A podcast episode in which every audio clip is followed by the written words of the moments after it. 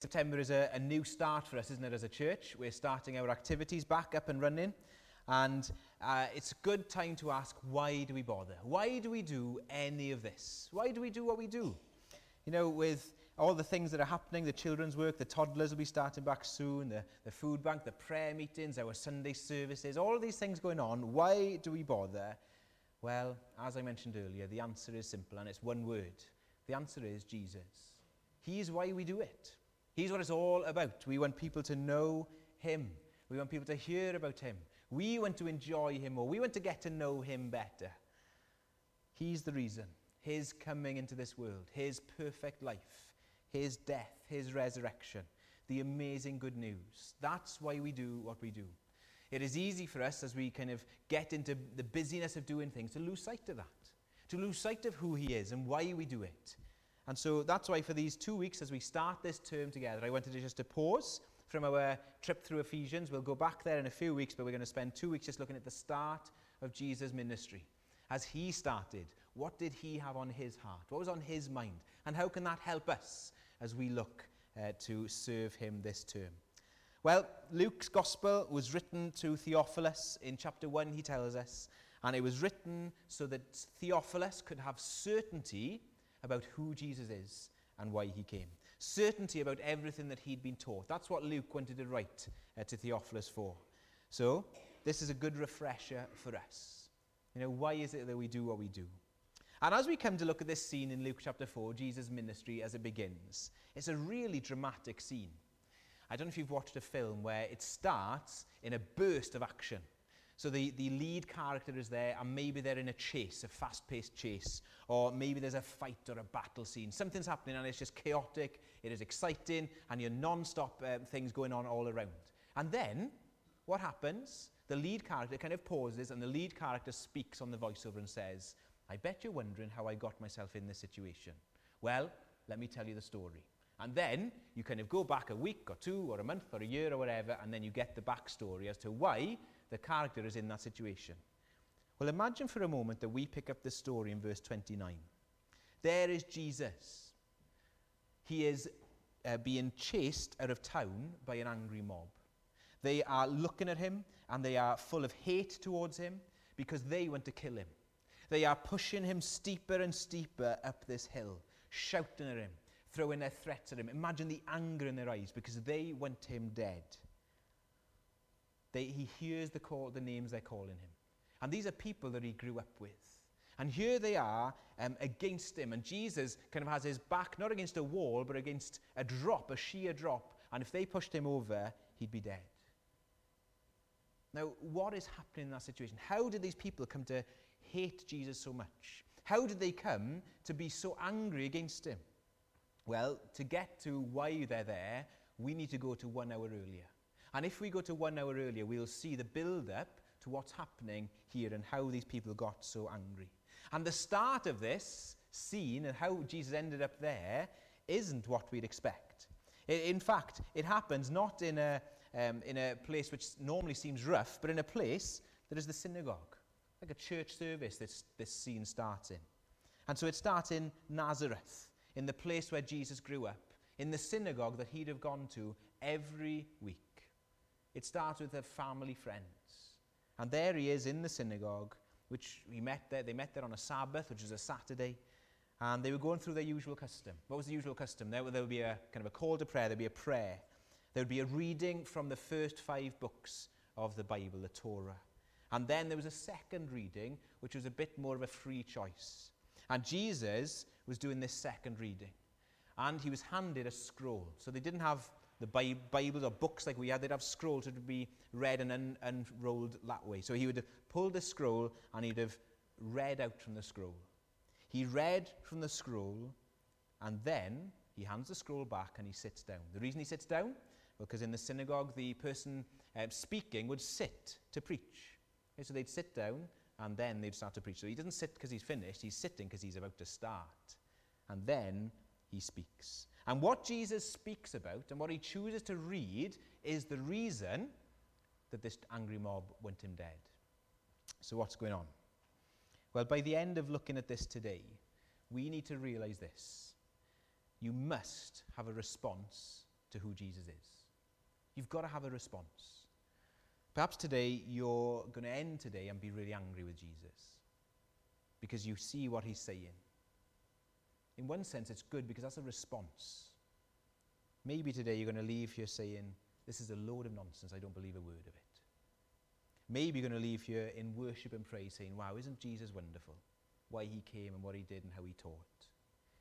But your response can't be this morning a shrug of the shoulders. I don't care. You've got to respond to who Jesus is. He doesn't give us any other option. But my prayer, as we look at this together this morning, is that we would all leave here in amazement of who Jesus is and why he came and why we get the, you know, we get the privilege and the honor of serving him and be able to hold out this message to this community. So this passage will help us answer three very simple questions, but those with profound answers. This passage is going to help us see who Jesus is, why he came, and what his response, our response is to him. So who is Jesus? Why did he come? And what is your response? They're the three questions we'll look at this morning. So who is Jesus? That's the first question. So here he is in his hometown synagogue, the one he'd have gone to every week. He would have known the faces, he would have known the person meeting him at the door, as it were. He'd have known everybody there very well. And so he unrolls the scroll and he chooses to read out a passage or two passages from Isaiah. From Isaiah, mainly from Isaiah 61. Let's look at those verses in verses 18 to 19 in Luke 4. This is what Jesus reads out The Spirit of the Lord is upon me, because he has anointed me to proclaim good news to the poor. He has sent me to proclaim liberty to the captives and recovering of sight to the blind, to set at liberty those who are oppressed, to proclaim the year of the Lord's favour. This was a passage that uh, the Jews would have known so well. It was one of those kind of highlight passages for them. Because this was talking about the promised one, the anointed one. So, the anointed one, the Messiah. That was God's king. The one who was going to come, who God had promised would come. The one who was going to come to fix everything. The king they're waiting for, the rescuer, the savior. The one who was going to put all things right. The one who was going to fix the brokenness all around us. And so this passage was a favorite. And so when Jesus read it out, it, was, it, was, it would have been very familiar to them. So he read it. He passed the scroll back to the attendant. And then he sat down, as I said, ready to preach. All eyes on him. What's he going to say about this famous passage? About this king that we're waiting for? What's he going to say? And look at those amazing words in verse 21. And he began to say to them, Today, this scripture has been fulfilled in your hearing. Wow, imagine being there. Jesus says, I'm the one. I've come. Can you imagine the silence? Can you imagine the gasps? Can you imagine what's going on here? For Jesus to say that, he's saying, I am God's answer.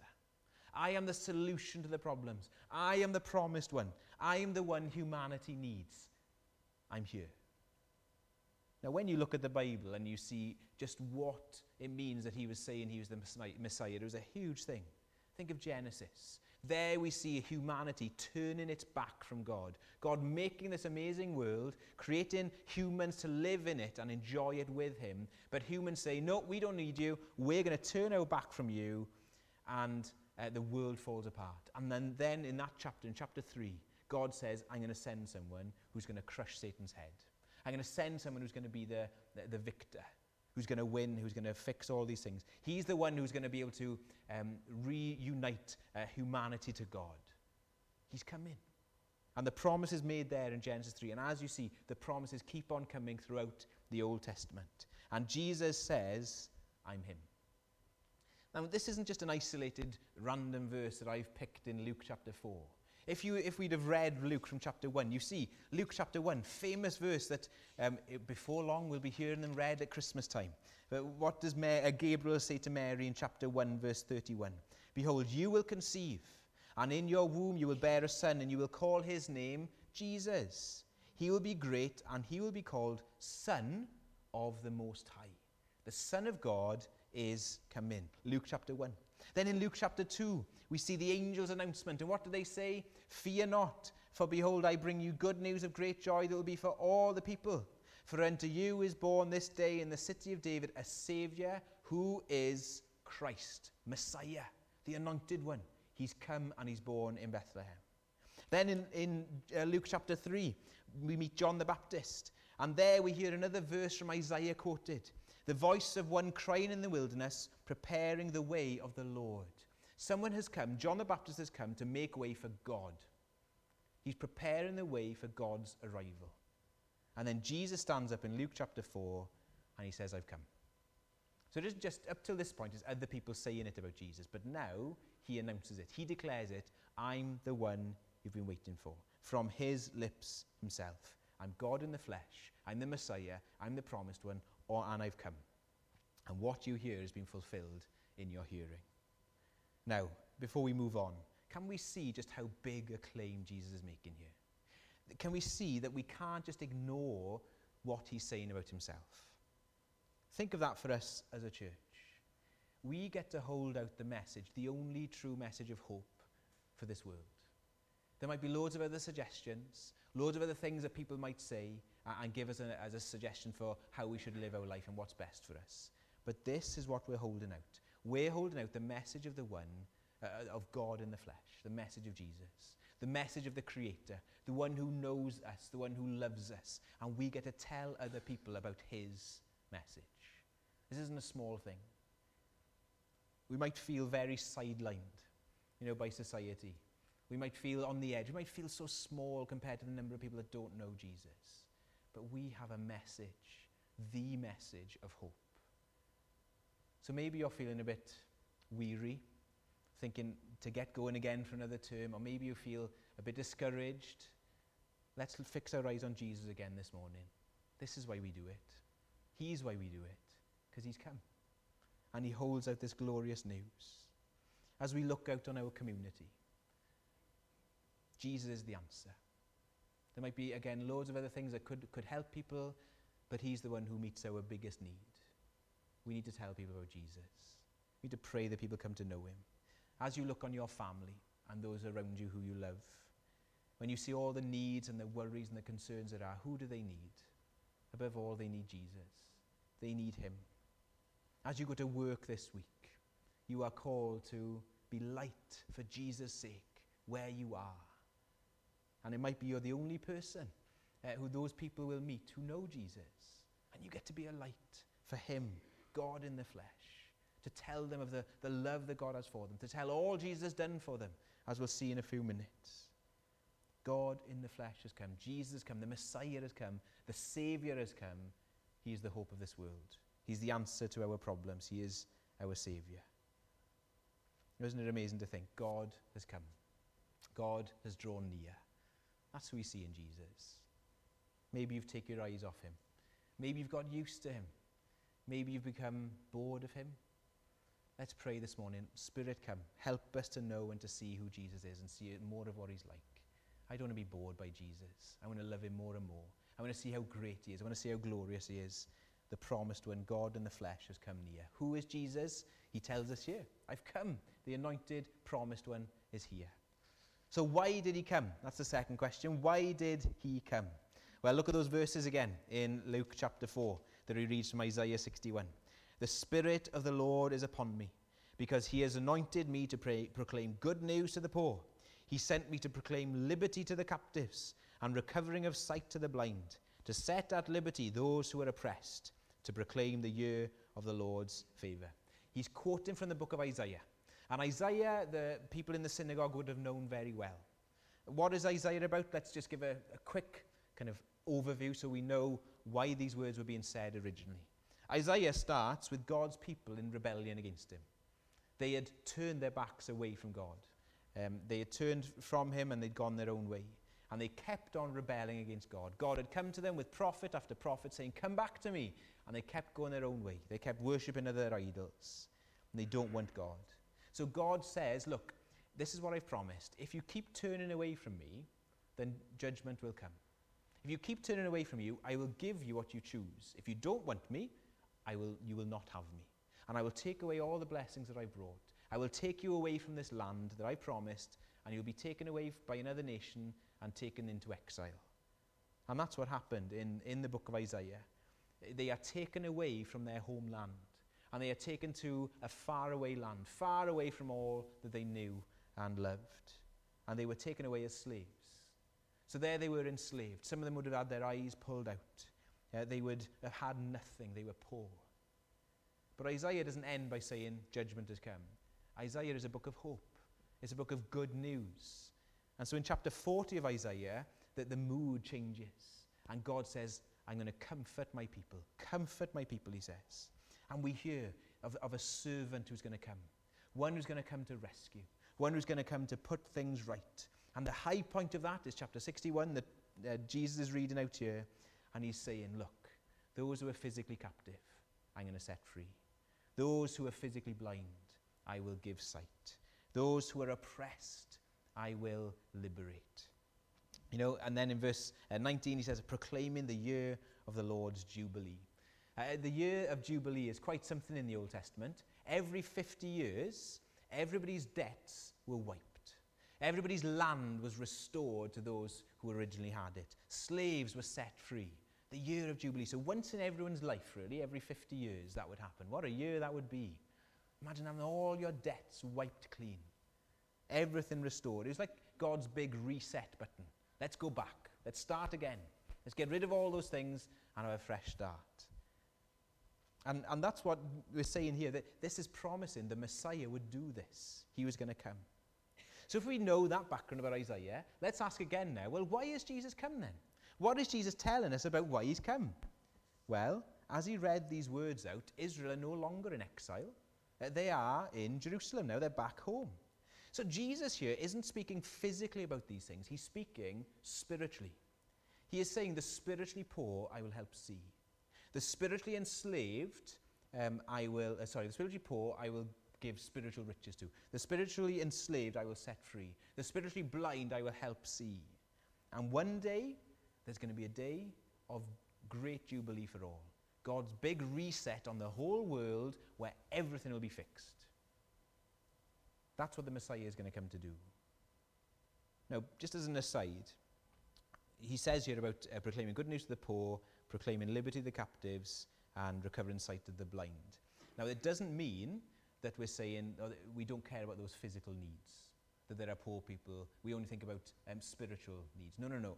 The Bible is full of God's heart for the marginalized and poor, full of it. We cannot ignore that. But that's not what this passage is getting at. Jesus is talking spiritually here. I've come to do this. So let's not ignore um, those truths in the Bible. We're still called to do that. But that's not what this passage here is saying. But this passage is saying, look, Jesus has come. Why has he come? Well, let's listen to those words spiritually. We need him because we are spiritually poor. Now, we live in quite a, an abundant, rich society. I know things are going to get hard this winter, and things are going to be tough for, for many of us. But compared to many places in the world, we have a lot, don't we? We have riches. But even so, we're so advanced. We are technologically advanced, scientifically advanced, medically advanced. We've got all these advances, yet how are we doing as humans? How are we getting on? It's not that controversial to say we're struggling, is it? You know, it seems like we just end up back at square one, time and time again. How are we doing it within our souls as a humanity? See, we're poor. We are needy. We are not well. We can't seem to fix ourselves. We can think of technology that can sort out so much. You know, in most of our pockets, we've got a bit of technology in our phones that can do more than past generations could ever dream of doing. And yet, and yet, think of all the uh, sickness that is around, the mental health struggles that we've got, and the, the pandemic that there is of that. We are struggling. We're floundering. We're poor spiritually. But spiritually as well, aren't we captive? Jesus came to, to proclaim good news to the poor. He came to set liberty to the captives. Don't you want to be free? Have you ever said, oh, after you've said something to somebody you love and you hurt them, or you've done something you think, never again, I won't say that again, I won't do that again, and yet you find yourselves in a few weeks, months doing it again? We want to be free, and Jesus says, I've come to set you free. Maybe we feel um, full of guilt and shame about something that's happened in the past and we just can't shake ourselves free from it. Jesus comes and says, I've come to set you free from guilt. I've come to say it's gone, it's past. I've come to restore you to the relationship with God you were made for. Jesus, we need him. We're poor. We're, we're, we're enslaved. Not only that, but we're, we're spiritually, we're blind. Jesus comes and he says, I've come to open the sight of the blind, recover the sight of the blind. Spiritually, helping us to see who we really are, who God is. Remember what Psalm 19 says the heavens, the, the, the God's creation is declaring something to us. Day after day, it pours forth speech. God is telling us He's there. He's telling us He's good. He's telling us He's wonderful and beautiful and powerful. It's all around us. But we're just walking around with our eyes closed. Say, I don't want to know. I don't want to listen. We're blind. And Jesus says, I've come to help you with your greatest need. I have come to set you free. I've come to give you spiritual riches, to help you in these areas. Can you see this morning our need for Jesus? Why has he come? He's come for you and he's come for me. This is us, isn't it? We need him. We need forgiveness. We need a fresh start. We need to help to know and navigate our way through this life. And Jesus has come to do that. I wonder this morning, maybe you're hearing his voice now again, and he says, Come to me. He's saying, Come. Don't, don't put me off. Maybe you've been wandering and you've forgotten him, and you've wandered far from him. And wonderfully, he's brought you here this morning, and you're hearing his voice right now saying to you, Come. I've come for you. Not the person sitting next to you, you. Well, for them as well. but I've come for you. Don't put me off. Jesus says, Come. I wonder if you need to respond. Jesus' arms are wide open this morning. That's who he is. That's what he's like. That's why he's come. He's come because we need him desperately. So, who is Jesus? He's the promised one. Why has he come? He's come because we desperately need him to do all these things he's promised he would do. And the third thing is this What's your response to Jesus? What is your response to Jesus? That's the third question this passage helps. Because in the synagogue now, as I mentioned earlier, the, the atmosphere must have been electric when Jesus said, This is happening in front of you. This has been fulfilled, fulfilled right here, right now. Uh, and it's quite a big change, isn't it? Because in verse 22, they all speak well of him and they're marveling at his gracious words that were coming out of his mouth. They're thinking, wow, listen to what he's saying. And then it changes. They say, verse 23, uh, verse 22, they say, Is this not Joseph's son? What's going on here? And then they say, and Jesus says, Doubtless you'll quote me this proverb Physician, heal yourself. What we heard you did at Capernaum, do here in your hometown as well. See, they're, they're doubting, they're starting to think, hang on, this is Joseph's son. Isn't he the one who came to fit the shelves in our house? No, this is the carpenter's son. Isn't he? He's been here since he was a boy. No, we can't, he, he can't be the Messiah. Surely not. And then they say, well, Jesus says, you're probably thinking this. Prove it. Do some of those things that you did in Capernaum. Do some of those miracles. Show us, and then we'll believe. And Jesus uses that opportunity because he's warning them. He says, Look, you're all in big danger. You're all in danger because look at your history. When prophets of God were sent to his people in the past, in the Old Testament, God came close because God was speaking.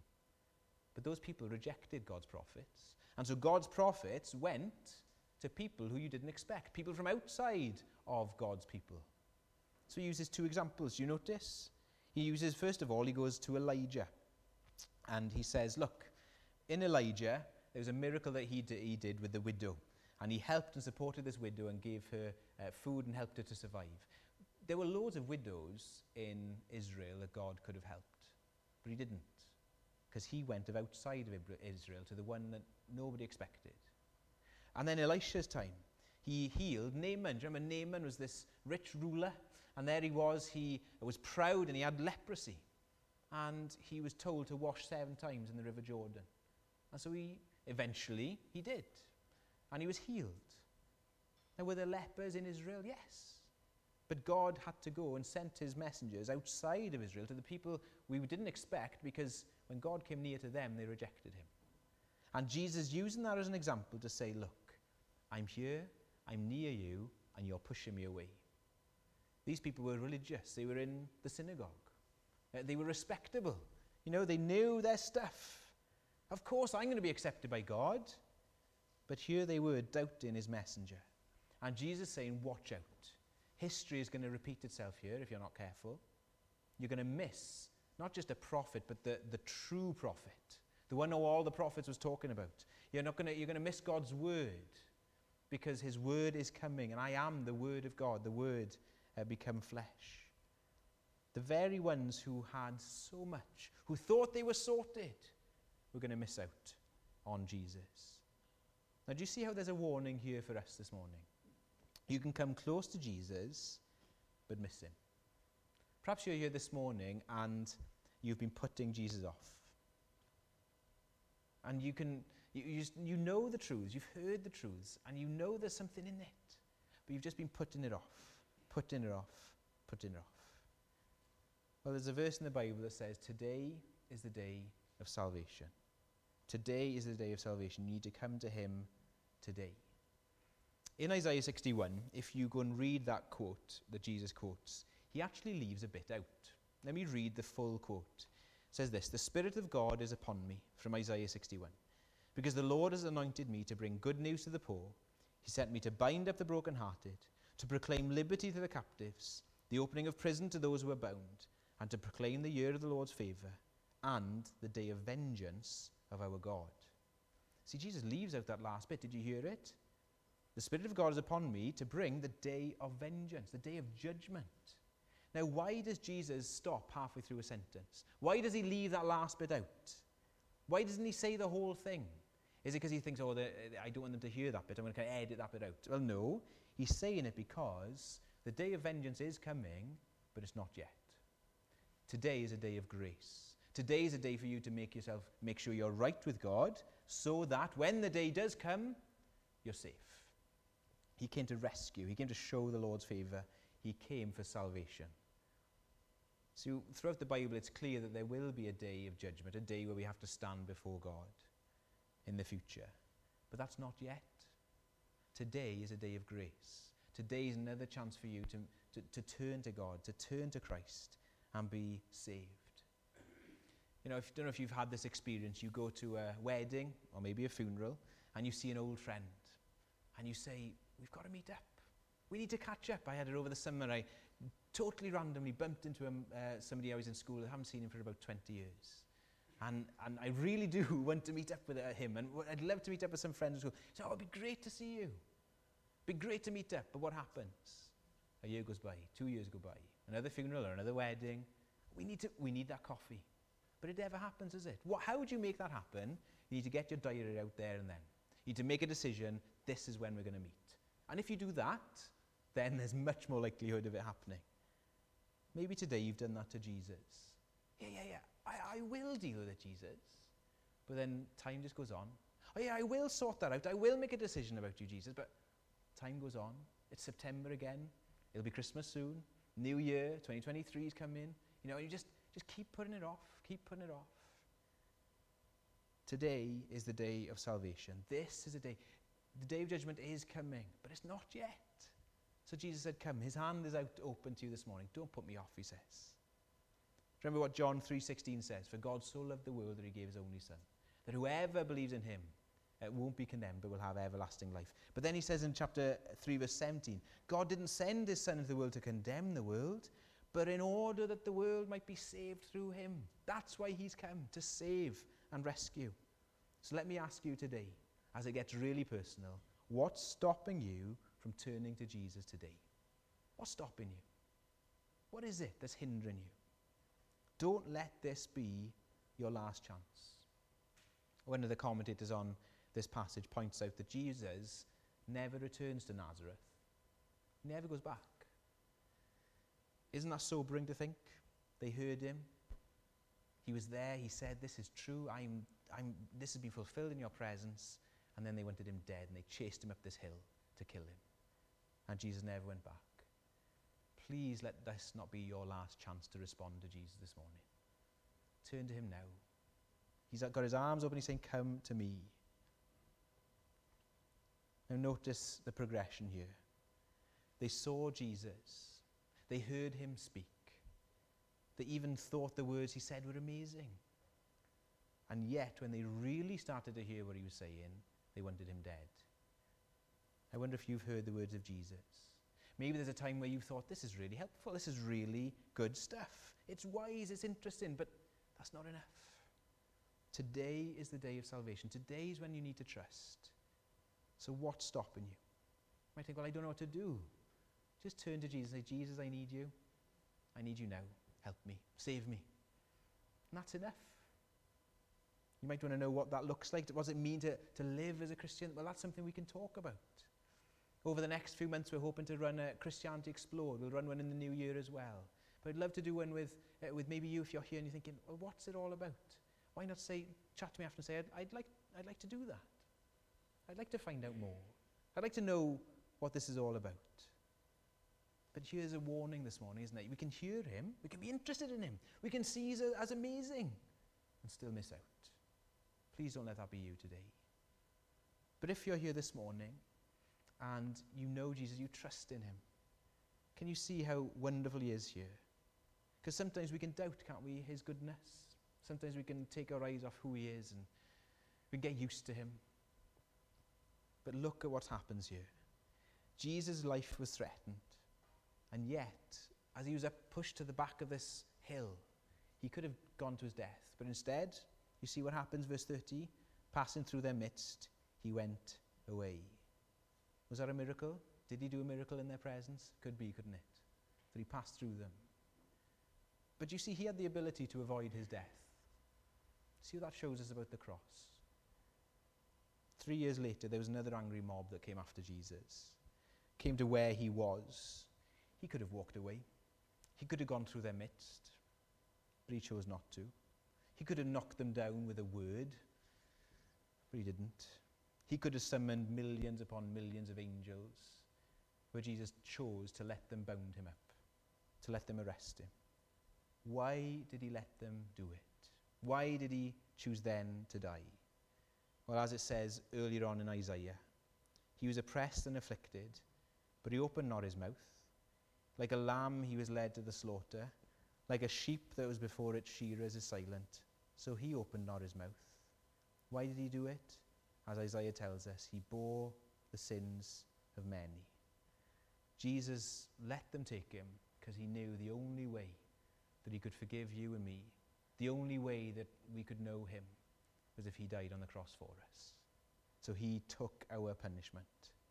The good news was only possible because Jesus willingly went to his death, willingly went for you and me because he loves you so dearly. He was willingly bound so that you could be set free. He was oppressed so that you could know joy. He descended into the darkness, as it were, blind in the darkness, so that you could see. He took our judgment so that he could offer you forgiveness. That's why Jesus came. That's why he says, Follow me, trust me, give me your all. I wonder, can you trust him today? If you're doubting his goodness, look to the cross. If you've pushed him off, look to the cross. If you're thinking, I don't know if this is true or not, just ask him to show you. I wonder what's your response to Jesus this morning? If you're a believer, worship, praise, love him. If you're not sure yet, turn to him today. He won't turn anyone away. Whatever you've done, whatever your background, he says, come. This is why we do what we do. We do it because of Jesus. Let's pray that many people will come to know and trust him over these next few weeks and months and years as we hold out this message to our community. Let's pray together.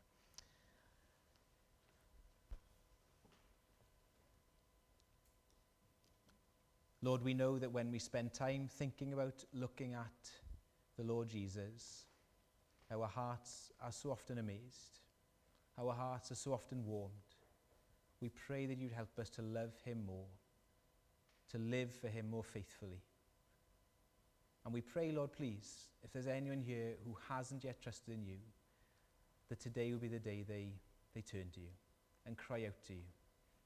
Thank you, Lord, that you never turn anyone away and that everyone is welcome. We thank you, Lord Jesus, for willingly going to the cross for us, for being bound so that we could be set free. And we ask you and thank you for this. In Jesus' name we pray. Amen.